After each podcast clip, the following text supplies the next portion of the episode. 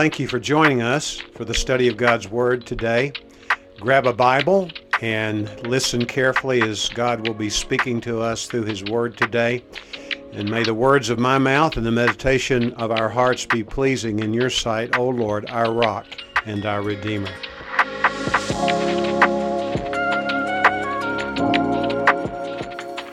Thank you all very much. Please take your Bible, and if you've lost your place, at Psalm 138, with which we began our time of worship today, I ask you to find it again. And we're going to be looking at this psalm, which is ascribed to David. We don't know for sure what the background of the psalm was. Every psalm has a background, a context. Historically, something is going on in the mind and heart of the human author, and the Holy Spirit works in that person to give us these 150 psalms, which make up the Psalter, as it is called. And I have never taught from this before, and it's always been overshadowed, actually, in my own consciousness by the psalm which follows it, which happens to be my favorite psalm of all, Psalm 139. But today, we're going to take a look at this in depth, and we're going to make an educated guess as to what the historical context of it was and remains. During World War II, there was a final great battle which was waged in Europe. The victor would take control and win the war. The Allied forces, of which our nation was a part, won that victory. It was a bloody, bloody, long, protracted time of battling. I lost a member of my own family during that war on Christmas Day of 1944. So the story is told, whether it's simply an apocryphal story or something that really happened, I cannot say. There were two GIs who were foxhole mates. You know the old saying, there are no atheists in foxholes. And these particular soldiers were talking about their own spiritual experiences. One was raised and was an avid Roman Catholic, the other was from the backwoods of the South somewhere, and he was a Baptist. And they were talking about their beliefs. As they were deep in the conversation, all of a sudden, the silence around them was shattered by a mortar round, mortar round that hit probably 30, 40 meters away, and immediately, of course, they ducked in the hole and the barrage continued. When it ended, they came out unscathed. But during this attack, the Catholic glanced over at his foxhole mate, the Baptist, and noticed that he was doing this. And he didn't say anything to him at the moment, but after everything settled down, he said, I thought you said you were a Baptist. He said, I did, just in case you're right. he was covering all the bases this boy was. And probably if we were in the foxhole, we might doing, be doing likewise. As far as we know, David never lived any of his life in a foxhole, but he did live a lot of his life in caves. After he won this mighty victory that's recorded in the book of 1 Samuel 17 over Goliath, it's a great story, isn't it? We tell our children this, and they always just sort of listen with great interest, and I still do too. But soon after, he was hailed as the coming Savior of Israel because of that feat. The bottom fell out of his life because the man whom he really admired, the man whom he knew was God's anointed, the man named Saul, became extremely jealous. And as we read from 2 Samuel chapter 5, we read how this man, David, had ascended to the throne after the death of Saul. And I'm sure he thought, wow, finally. For over 10 years, he had been pursued as a fugitive by the king. He had two opportunities at least to kill Saul. but in deference to the fact that he was the man whom God had picked for that moment to be king, he refused to do that. He was encouraged by his right hand men to do that, but he didn't do it. After the death of Saul, the Bible says that David actually extolled Saul and he wept, particularly over the death of Jonathan, his son, who was David's best friend. You know that story. So he probably was saying, Things are finally going to settle down for me. Do you feel that way sometimes when your life has been under attack? Do you feel, wow, things kind of calm down? You think, finally. Well, David probably was having one of those moments. And then the Philistines heard that he had become the king. And what did they do? Did they go to pay homage to this new monarch? To the contrary, they mustered their forces and they went down into a region around the Dead Sea called the Valley of Rephaim. David went to the stronghold, and that stronghold is a name for the place that he had hidden out from Saul year after year after year after, as he was sought by the king to do him in. And now, in that same region, the Philistines were amassing their army, and they were formidable foes. They were great warriors. And David was there. When he was there, we read how he asked the Lord, Lord, would you want me to go up and fight the Philistines? And then the Lord said, Yes. And he said to him, Don't worry, you're going to come through this battle a victor. And then we know what happened. God's promise came true. And then, as almost an afterthought, Samuel writes these words in the last verse, the 21st verse of the text. Did you notice? It said, David and his men took the idols of the Philistines and took them back to where they were. Hold that thought in your mind as we look at this psalm, which serves as the background, I believe, of that event. And in this psalm, we see that David gained a fresh perspective on three different matters. He, first and foremost, gained a perspective that was fresh on the nature of God. We're going to look at that in detail in verses 1 through 3. Secondly, he gained a fresh perspective on the future of the world. We'll spend less time evaluating that in verses 4 through 6. And then lastly, he gained a fresh perspective on his own personal security, which by association with him and association with this piece of the Word of God, we too can gain all three of the perspectives, and we need to if we're going to fulfill our intended purpose here on earth. Let's look now at verse 1 and following in Psalm 138 to look at the fresh perspective he gave, got on the nature of God. He says, I will give you thanks with all my heart. I will sing praises to you before the gods. Thanking the Lord. We're in that Thanksgiving season, aren't we?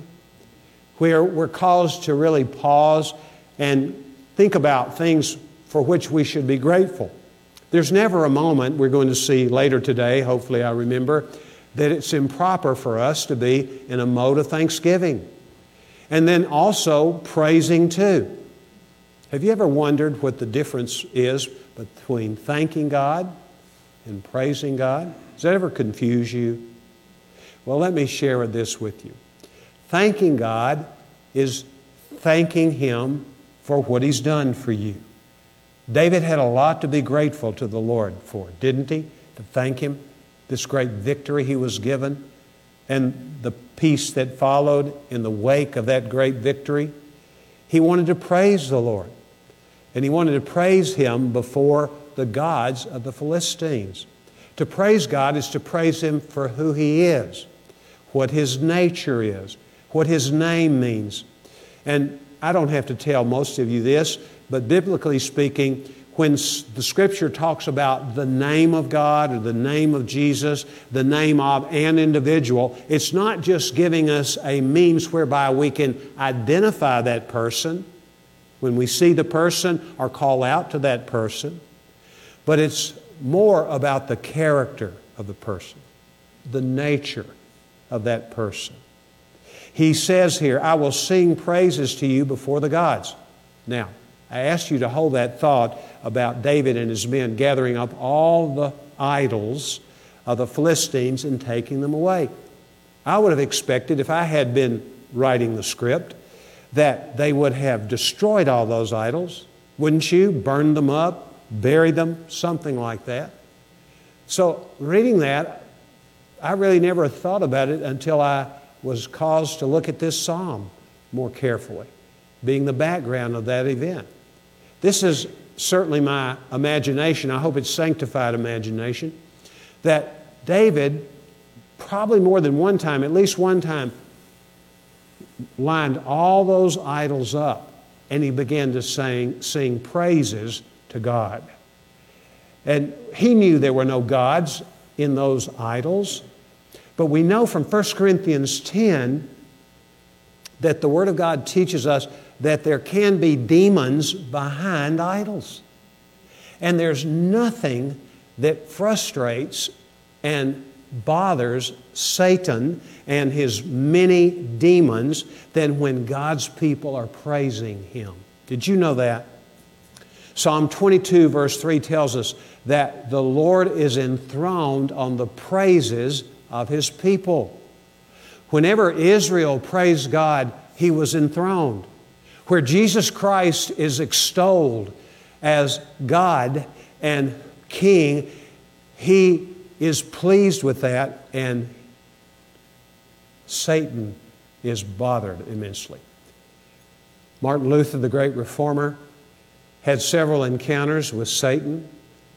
He once was said to have picked up an inkwell in his study and thrown it at the devil in the presence of some of his friends. Nobody else could see Satan, but he evidently could. He believed in the reality of Satan. We sang in the early worship service today, A Mighty Fortress is Our God, a great hymn. Showed great understanding on the part of Martin Luther about the battle in which we find ourselves and how we are victorious over the Lord. This is what Luther would say to his comrades when they were sensing the heavy influence of the enemy. He said, Come now, let us sing a hymn and spite the devil. When we praise the Lord privately, just on our own, and it's always appropriate to do that, when we come in a group like in a group like this and we praise God together. In the early church service, I sense that today. When we started, it was rather humdrum. As we moved through and we began to continue, I could sense we were worshiping the Lord through song. God was praised, God was honored. One of the things we do come together for is for such moments, just like we had earlier in this worship service when we were worshiping the Lord. It's not about enjoying the music, it's okay to enjoy music. But the whole purpose of praise, we're enjoying the Lord. We're worshiping the Lord. And when He is worshiped, Satan's fangs are ripped right out of his mouth. He cannot accomplish what he would like to accomplish. It's always appropriate, isn't it? To thank God with a whole heart and to sing praises to Him before the false gods around us. Verse 2 says, I will bow down toward your holy temple and give thanks to your name for your loving kindness and your truth. There was no temple at this time in David's life. And that has caused scholars to say this couldn't be a Psalm of David. There was no temple yet. But what those scholars refuse to take notice of is that there was a tabernacle. And the tabernacle had the properties of the temple with the difference that it was not in one place. It was a tent, and the dimensions of it and the structure of it were really a pattern for what would happen in the building of the temple. In 1 Samuel 1:24, before there was a temple, before David comes on the scene, he was not even born. And the scripture talks about how the temple was a place where people worshiped in 1 Samuel 1:24 and it was speaking of the tabernacle. So, I will bow down toward the holy temple. And David knew what he was talking about. He knew there was no temple. He did know there was a tabernacle where God had established a place for atonement for sin annually, Yom Kippur and other sacrifices, led by the tribe of Levi and the priest associated with those responsibilities. And as he bowed down toward the holy temple, he gave thanks again, this time to the name of God. And two of the names of God loving kindness and truth. The word loving kindness is the unique word in the Bible, really, which, when you put that term in its proper place, what it conveys is both mercy and grace. Jesus Christ was full of truth and remains full of it and grace. When he was incarnated in human flesh, he was full of grace and truth. And let me go ahead and say it before I forget it. And of his fullness, we have all received. If you know Christ, Christ dwells in you, and all of his fullness is in you, at least potentially. It remains to be seen as to how we will respond to that knowledge in humility and embrace who He is and embrace who we are because of His presence, the presence of Christ in our lives. Loving kindness. What a name. If we took time, we could go to the book of Lamentations, that five chapter book that ends really, and it's, it circulated when it was first published with the book of Jeremiah, the prophet, and Jeremiah was the human author of Lamentations. Have you ever stopped to think how in that book of Lamentations, which describes all the atrocities, the horrible things which were happening inside the walls of Jerusalem, and he talked about women who were cannibalizing their children, children who were dying because their mother's milk had dried up. All kinds of horrible things were happening. And on the outside of the city was this horde of pagans, Babylonians, and their fate inside the city was inevitable. They knew that they were going to be destroyed unless God intervened, and God didn't because He'd given them another plan through Jeremiah, and they refused. And as Jeremiah thought about that and he pondered it, he wept in the first two chapters. And then halfway through the third chapters, he finds another gear in his life. And he begins to worship the Lord. He says, Your faithfulness and your mercies are new every morning. Do you know you may be in a storm, certainly not as severe as those in Jerusalem found themselves? when God gave them this word. But you may be in a storm, and you can find another level of relating to God, especially when you begin to praise Him for those things that do not beg praise but a curse because life is so difficult due to those circumstances in your life. But David gave thanks to the name loving kindness in God. His mercy and His grace. And also, He says, truth. The word truth means, at least means that, and faithfulness. If we are faithless, do you know what the Bible says in the book of 2 Timothy? If we are faithless as His followers, as children of God, He remains faithful. Why? Because He cannot deny Himself. Aren't you glad that our God is a faithful God? Aren't you glad that His mercies are new every morning? Aren't you glad that when you and I wake up every day, we can join David in giving thanks to the Lord and thanking God for His name of faithfulness, His name of loving kindness does a lot for us, not just psychologically. It's not some kind of game we play with ourselves to try to pep ourselves up. It's real because we have a real God. And when we begin to worship Him, He invades our space because He is enthroned on the praises of His people. And where He is, Satan can have no influence in that situation. He goes on to say in the last part of verse 2 For you have magnified your word according to all your name. The term word here could equally well and perhaps ought to be translated by the word promise. You have magnified your promise according to all your name. He had in mind, I'm sure, the promise which God had given him that's recorded in 2 Samuel chapter 5 that God was going to give him victory. Now, David was a brilliant man. He was a brave man, unbelievable, a man of great faith, but he was still a man. And I would imagine there was not a battle he undertook without butterflies. It was tough going to war. Some of you men have been to war. Maybe some of you women have been to war.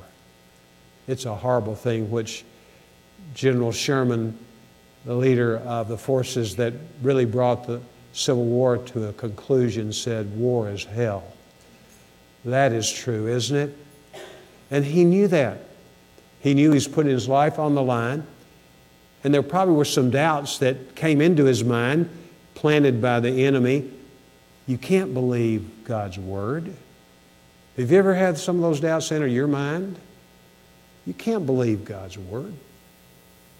Has the devil been active in history in trying to debunk the Bible? He began right off the bat, didn't he? With Eve, when Eve said to the serpent in whom the devil dwelled, she said, God said, if we eat of this tree that you're suggesting we eat of, the tree, fruit of the tree of the knowledge of good and evil, we will die. And then the devil so smoothly, can you hear him right now? Surely you won't die. Right out of the box, Satan is de- de- downgrading the Word of God, casting aspersions upon God's Word. But God has given us His Word, and it's based on His character, it's based on His name, and it's based on His promises. In the book of 1 Kings, chapter 8, verse 56, listen to this, and if you can get there quickly enough, You'll want to look at it. You perhaps have read it. I think of it frequently. Blessed be the Lord who has given rest to his people Israel. Oh, thank God that David experienced that rest after defeating the Philistines according to all that he promised. Not one word has failed of all his good promise, which he promised through Moses, his servant. That would be the law of Moses, first five books of the Bible. To this day, no promise that God has given has met with failure because of who God is. He's not a man that he should lie, the Bible says. He's not a son of man that he should repent. Has he said and will he not do it? Has he spoken? Will he promised rather and will he not fulfill it? Thank God for his promises. Do you mine the Bible for promises. There's more to Bible reading than just finding promises from God's Word. Certainly. What we need to do, though, is as we read the Bible for fellowship and instruction, there are over 7,000 promises in the Bible, and God will, if you look for help from Him, He will promise help that you need. We're going to look at one such before this message is over today. It'll help you, I believe. Verse 3 On the day I called, you did answer me. Sometimes we pray and we don't get our answer, do we? God makes a promise and we don't get it right away. Think about Abraham and Sarah. God gave them a promise. How long did it take for it to come to pass? 25 years. Whoa. Dude, that's a long time, isn't it? Long time. God gave Joseph a promise. I think his was harder to take. because he was sold into slavery by his brothers. He was described at, to those brothers and his father as having been killed by a wild animal, and he was gone as far as the family was concerned. For if you calculate over 20 years, he waited, the Bible says. He waited. Do you know what he was waiting on? For the promise that God had made to him that he would be the leader of his family. And the Bible says that that word from the Lord, that promise that he was so sure of, that came in the form of true dreams, he was so sure of. It's the thing which got him in trouble with his brothers. It was a thing that caused them to send him away as a slave. That was like, it says, a chain around his neck. And the word neck, until the word of God, the promise came to pass, it says it was around his neck. And the word for neck, literally, it's not neck. In Hebrew, it's the word nephesh, which means soul, around his soul. Some of you have gotten a promise from the Lord. It's been months, it's been years. For some of you, it's been decades. But don't give up. Don't give up on the faithfulness of God. Don't give up on the fact that He cannot lie. If He promised, cling tenaciously to it, and what will happen to you, the same thing which happened to Abraham, the same thing which happened to Joseph. You will find greater intimacy than you would have if he had fulfilled it like that. Because you'll keep coming to him and you'll wrestle with him and you'll be angry at God at times and you think, You don't love me, Lord. I believe you love everybody else. You don't love me because you've tricked me. Not so. Be a man or a woman who waits on the Lord. And look at what happened when God did fulfill his promise to David, the last part of verse 3. You did make me bold with strength in my soul.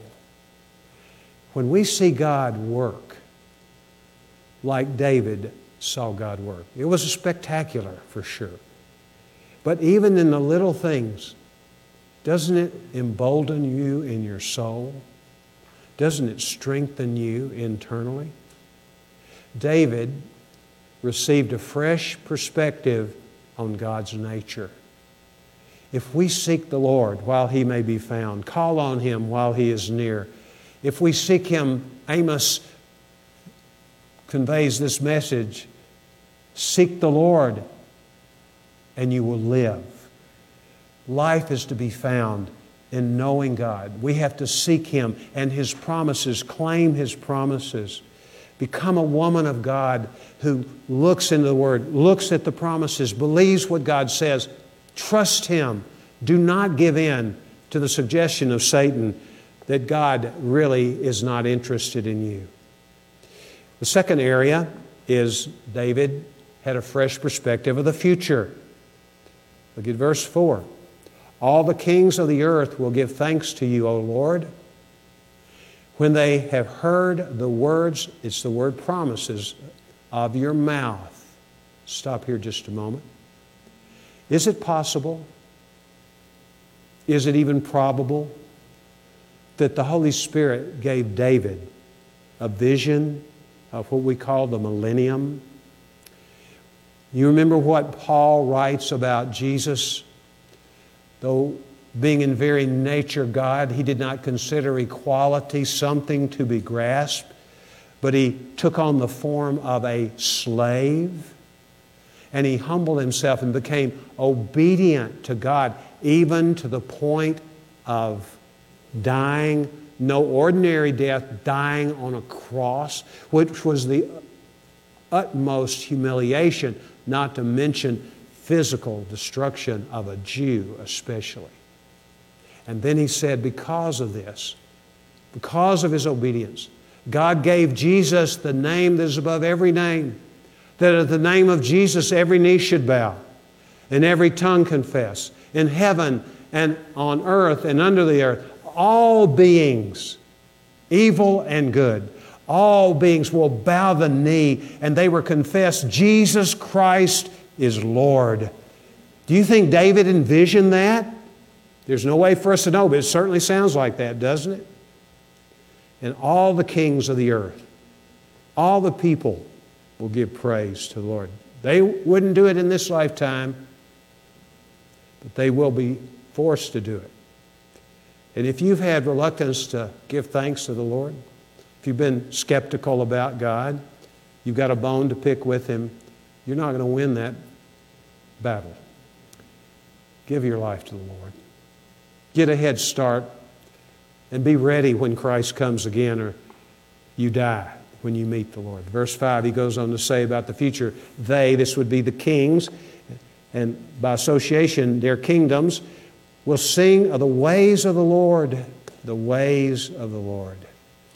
For great is the glory of the Lord. Remember what is the purpose of every human being created in the image of God? What is the purpose? To glorify the Lord. That's our purpose. For though the Lord is exalted, yet he regards the lowly. Isn't this wonderful? To think about our Lord, the King of Kings, that he gives special attention to the lowly. God opposes the proud, gives grace to the humble. The haughty, he goes on to write in verse 6, that means high minded, proud the Lord knows from afar. No relationship. There's no truck that God has with prideful people. And we all have a prideful streak in us. And when it emerges, what we need to do is acknowledge what it is and say no to yourself. And take up the passage that I mentioned earlier. The longer passage includes these verses from Philippians do nothing out of selfish ambition or vain conceit, but in humility consider others better than yourself. That is the true believer. We're just following in the same footsteps that Christ walked. Here's the last part. First part, fresh perspective on the nature of God, the name of God. Second part, fresh perspective on the future the Lord's going to reign. There'll be no question as to who the sovereign is. It will be none other than Jesus Christ when he comes again. But now he talks about his own personal security. Verse 7 says, Though I walk in the midst of trouble, he had had a history of that, hadn't he?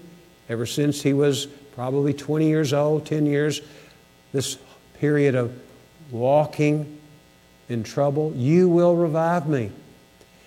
In the book of Psalm 143, if you're there nearby, just turn over. Look at the last three verses of Psalm 143. David is the human author. He says, Teach me to do your will, for you are my God. Let your good spirit lead me on level ground.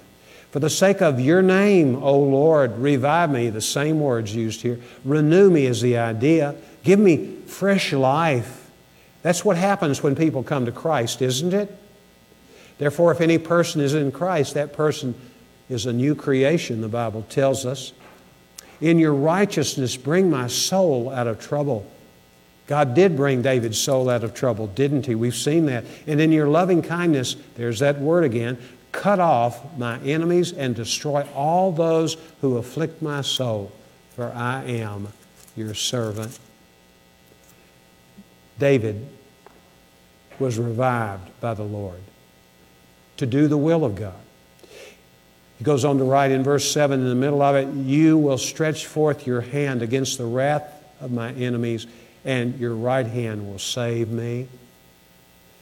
I'm fond of the words of the Bible because ideas are comprised of words. You can't have ideas that are proper with and have ideas that aren't, or vice versa. The right hand, I, I don't know if you've ever considered in your reading of the Bible. For the last two or three times I've read through the Bible, I've sought to, in the margin, write down right hand. We don't have time for me to go into all of those. I'm going to mention one of them where God speaks of his right hand. I believe you'll be blessed by it. It's found in Isaiah 41:10. And this is what God says through the prophet. He says on behalf of God. He says, "Do not fear, for I am with you. Do not anxiously look about you, for I am your God. Surely I will strengthen you. Surely I will help you. Surely I will uphold you, the RSV Bible says, with my victorious right hand. Where are we who know the Lord right now? We're in this building, I know that, in El Paso, Texas. But where we are is, the Bible says in the book of Ephesians, we are seated with Christ in the heavenly realm. We've been blessed with every spiritual blessing in the heavenly realm in Christ Jesus. We're in Christ. And more specifically, we're in His hand. My sheep hear my voice. I know them. They follow me. I give eternal life to them. They shall never perish. No one shall take them out of my hand. The right hand of God will save us. Satan wants to destroy us. The Savior saves us, and He cannot let go of us by His own promise in the Word of God. All that the Father gives to me, He says, will come to me. And whoever comes to me, I will never throw away. There are no throwaway people in the kingdom of God. God cares so much about us. And this word save is a word which was used by David elsewhere when he talks about, in the 18th chapter, he talks about how God took him from a place of great stress and restriction and put him into what is described as a broad place and uses this idea of putting him in that place of salvation. Do you feel cramped by life? Do you almost suffocate sometimes in your soul because of the pressures that come to bear on your life? Look, remember if you know Christ, keep reminding yourself you are in His right hand. It's the place of ultimate personal security. Satan cannot take you away from Him. And praise Him in that position in which you find yourself. Thank Him reflect on His promises, claim His promises. verse 8 goes on to say, The Lord will accomplish what concerns me. Love, his, your loving kindness, O Lord, is everlasting. Do not forsake the work of your hands. Let me talk about that first part. The Lord will accomplish what concerns me. The English Standard Version, many of you read, it's a great version. That version says, The Lord will fulfill his purpose for me. Do you know that's true of you if you know Christ? Do you know he has a purpose for you? We've seen the broad purpose to glorify him. We know that. He says, I know the plans I have for you plans for welfare, not for calamity, to give you a future and a hope.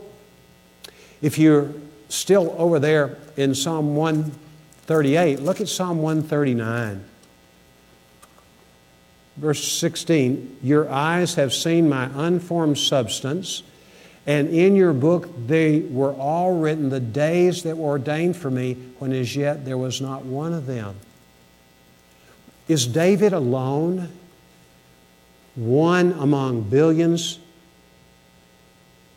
The only one whose future was mapped out before he was born? No. God had a plan that resulted in your conception for you and for me. We want to know what that plan is. Do you ever say, Lord, Lord, just show me what to do and I'll do it? Well, sometimes the Lord is a little bit slow showing it, but He will. He likes that attitude. I want to know why I'm here, Lord. Show me how to do it. Please do. Well, I'm going to give you some things that the Lord as I've thought about in preparation for this message, how I can be in line with God's purpose, His will for my life. Probably you would say some of these same things, and you'll have things to add to it. This is just prescriptive, it's not exhaustive. And listen to what the Word of God says about our relationship to our purpose seen in our following through in the will of God. Romans 12 1 says, I beseech you, therefore, brothers, by the mercies of God, that you present your bodies to God as living sacrifices, holy and acceptable to Him, so that you may prove what is that good, acceptable, and perfect will of God. That's the purpose of God, the good, acceptable, perfect will of God. What am I to do? Here's the beginning point I present my body as a living sacrifice. The Old Testament background of that image, which Paul borrows from the Old Testament, is the image of burnt offerings. We know about sin offerings, offerings to atone for sin, peace offerings to show the Lord we wanted to be at peace with Him if we had lived under the umbrella of the law of Moses. But burnt offerings were offerings which indicated a renewal of commitment, an understanding that we, by God's word, are best able to fulfill our purpose by beginning with surrendering our lives to Him, holding nothing back, a living sacrifice. Those words don't even go together, do they? Because in the Old Testament sacrificial system, when some animal was sacrificed, it died. We know Jesus died, He being the Lamb of God who takes away the sin of the world. Here's the second thing living sacrifice. Hope you have a picture of that. Full surrender to the Lord. John 15, verse 5 says, Jesus says this. Earlier he said, I am the true vine and my Father is the vine dresser. And then he goes on to describe how we who know Christ are branches in the vine. And it's our responsibility, he says in verse 5, if you abide in me and I abide in you, you shall bear much fruit. For apart from me, you can do nothing. I am the vine, you are the branches. He or she who abides in me, and I in him or her, that person will bear much fruit. What does that mean? It means the fruit of the Spirit, of course, will have the character of God. God is loving and joyful and peaceful and all the other things that are con- included there. And we begin to take on a resemblance to the one who has come to live in us as we surrender to the Lord and then we abide in Him. Just like the nature of a grapevine flows through the branches and fruit is born. But it's more than that. It's more than just the character of God.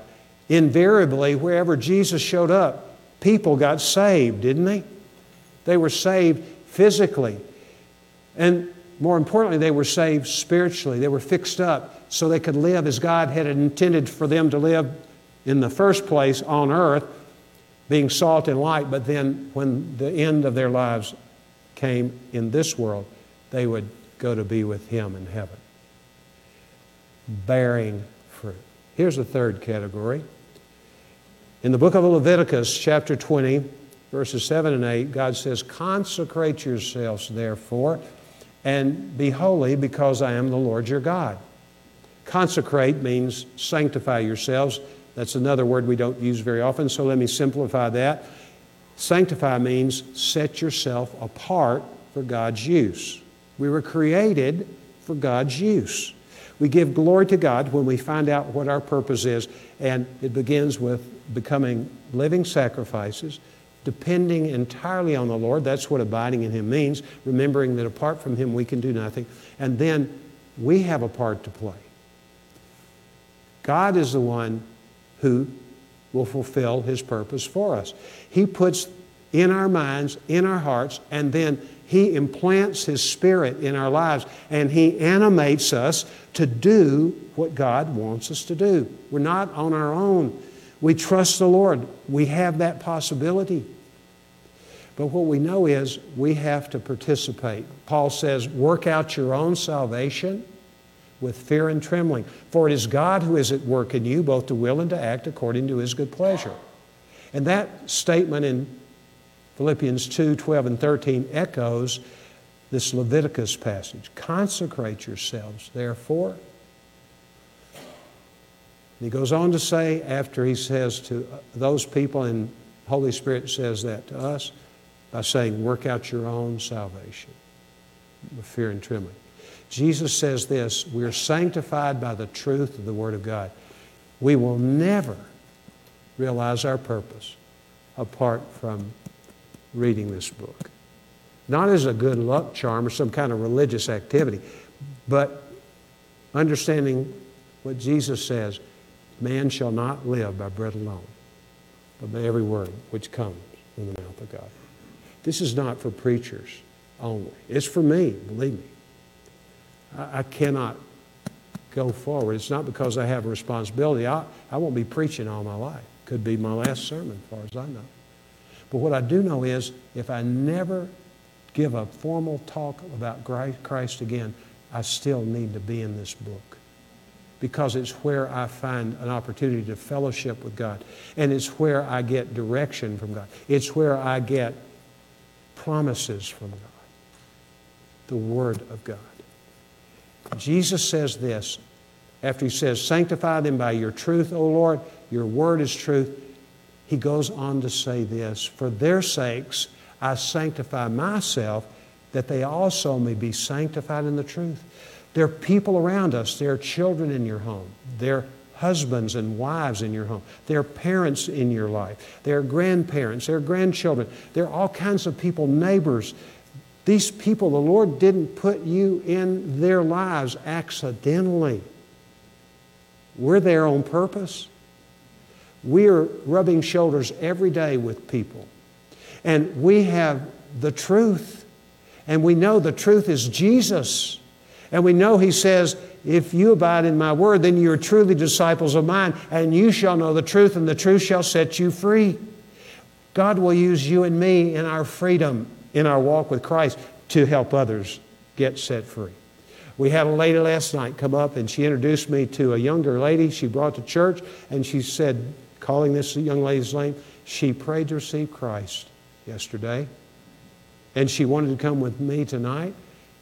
And would you talk to her about baptism? And I said, Yes. I talked to her, took her up here to the baptistry, explained what we believe about baptism. She comes from a different background. She's going to be baptized as a believer in Jesus Christ. It's awesome. And it was because one woman uh, made it her heart and her life to abide in Christ.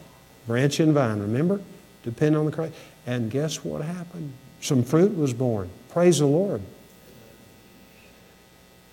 In 1 Peter chapter 2, the Bible says that we, by doing good, we, by doing good, do the will of God, and we will silence the ignorance of people who don't know God. We don't have to get in a fight with somebody, try to talk them out of their misunderstanding. We're always to be ready to give an answer to those who ask us regarding the hope that's in us, but we're to love them and we're to share the gospel. It's the power of God, right?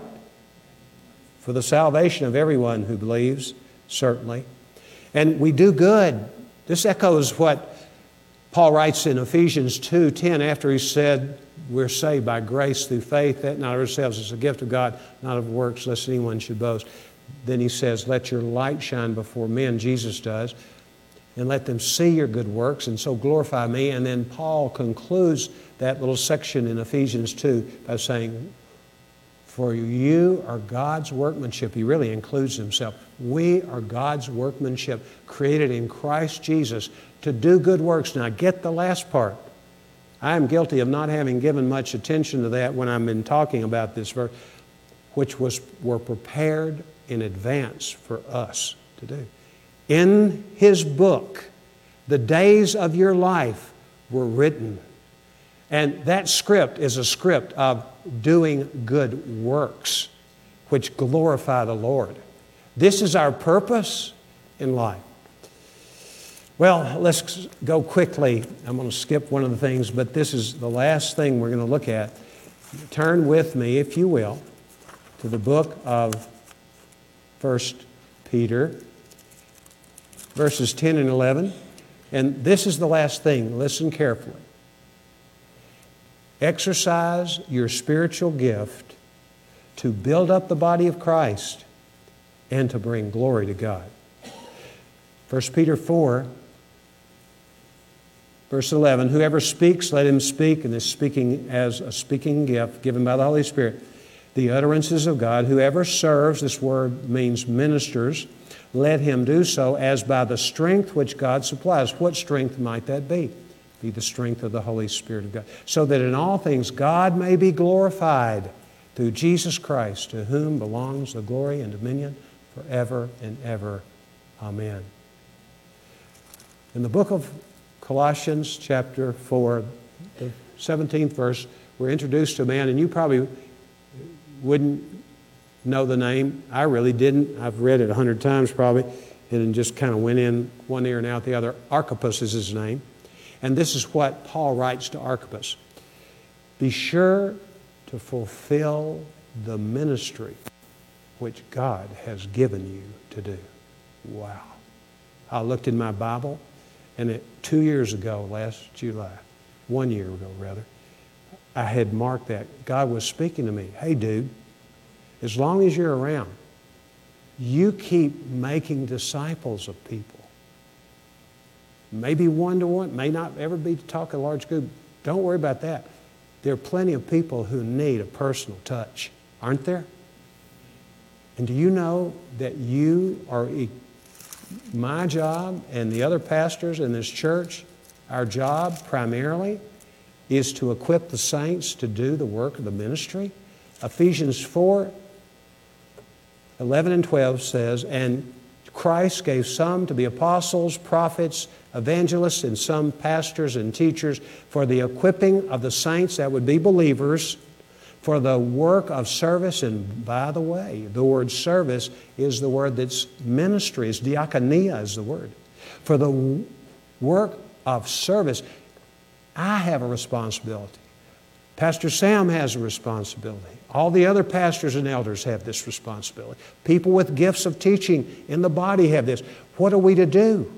We're to equip the saints for work of ministry, the spiritual gifts. Find out what your spiritual gift is. Periodically, we offer a spiritual gifts conference. Take advantage of those, but you don't have to wait till that's offered. Go to Romans 12, 1 Corinthians 12, and 1 Peter 4. Easy to remember. Romans comes before 1 Corinthians chapter 12 in both books. If you don't get any more than that, you'll be on the way to discovering your gift. And once you understand it, begin to operate it. If you really love and walk with the Lord as a living sacrifice, you're depending upon Him, you're going to be doing that. You don't have to, have to know the name of what your gift is because it'll be the life of Christ in you, exercising that through you. Well, David died. And from the time that we read about him in 2 Samuel 5 until he died, he messed up a lot, didn't he? He messed up a lot. But God used him. I'm not saying go out and mess up a lot. Mm-mm.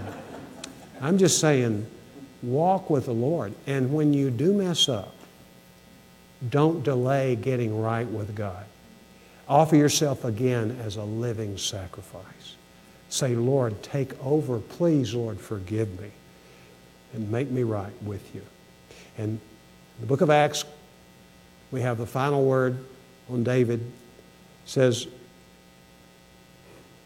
uh, God accomplished what David's purpose for him was all of it, in his own generation. When David finished his purpose, he fell asleep. As long as you and I are drawing breath, we need to be mindful that we still are on mission. Praise the Lord. Amen. God bless you. Hope you have a great week this week, fulfilling your purpose.